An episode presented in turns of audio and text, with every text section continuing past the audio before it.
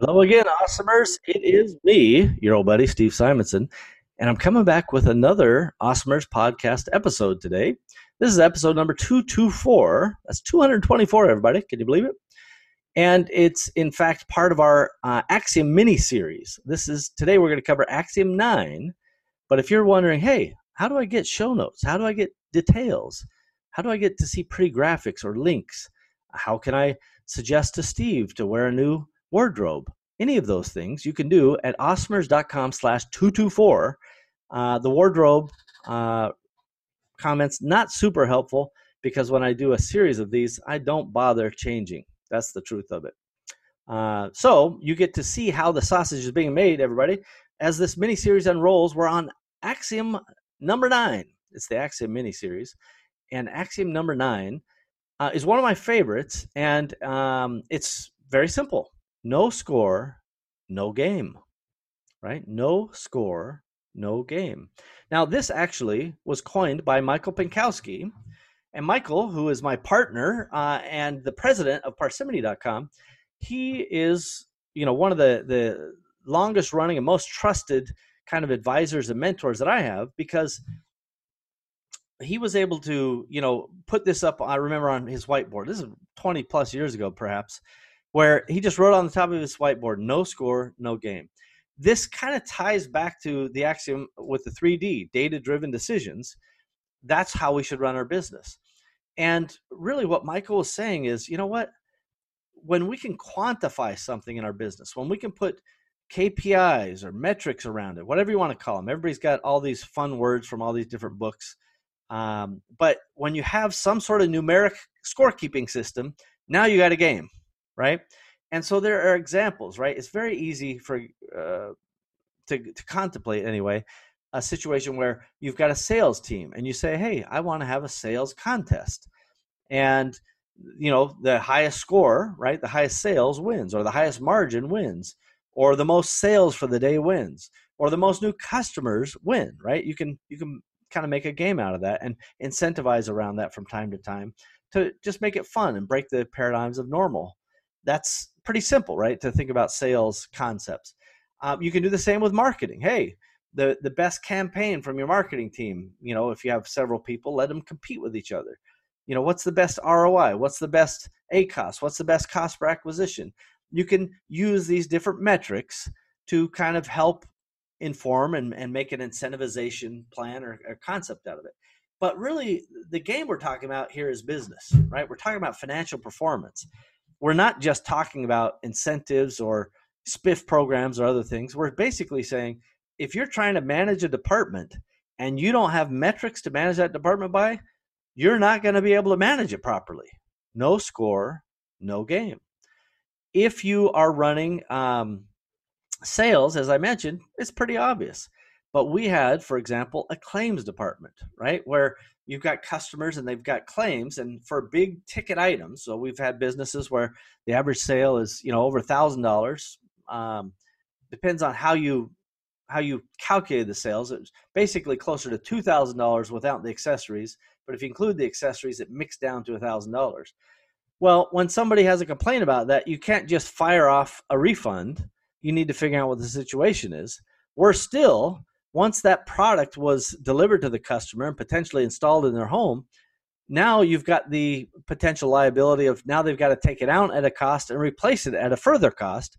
So your cost, your your potential exposure as a claim could be more than the original purchase by a factor of you know two to ten times more. So this is why there are claims departments, right?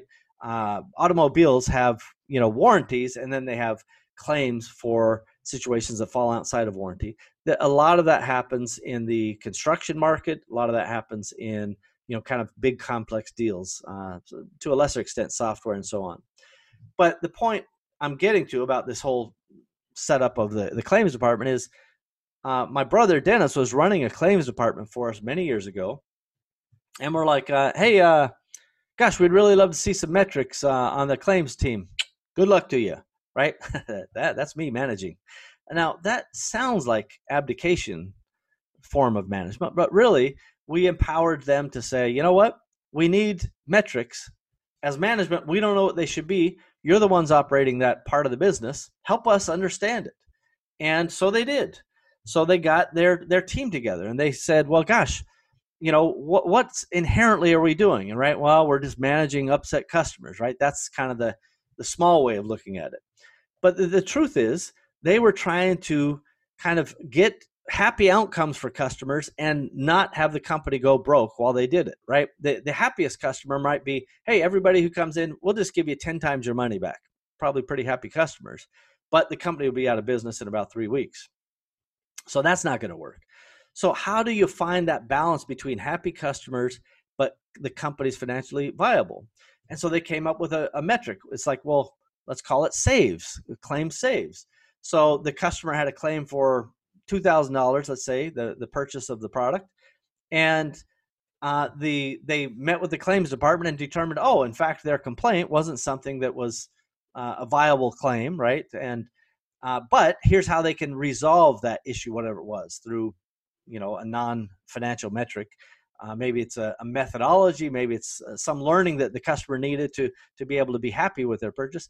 But they're able to help the customer resolve that. Gosh, uh, things are not as bad as they thought. Right? They they may have panicked or may have not understood something, and this is very common, by the way, in big ticket purchases. Uh, there are people that I know that sell like big electronics products, and it's very common for people to go, "This doesn't work. This sucks. I want my money back. I hate you."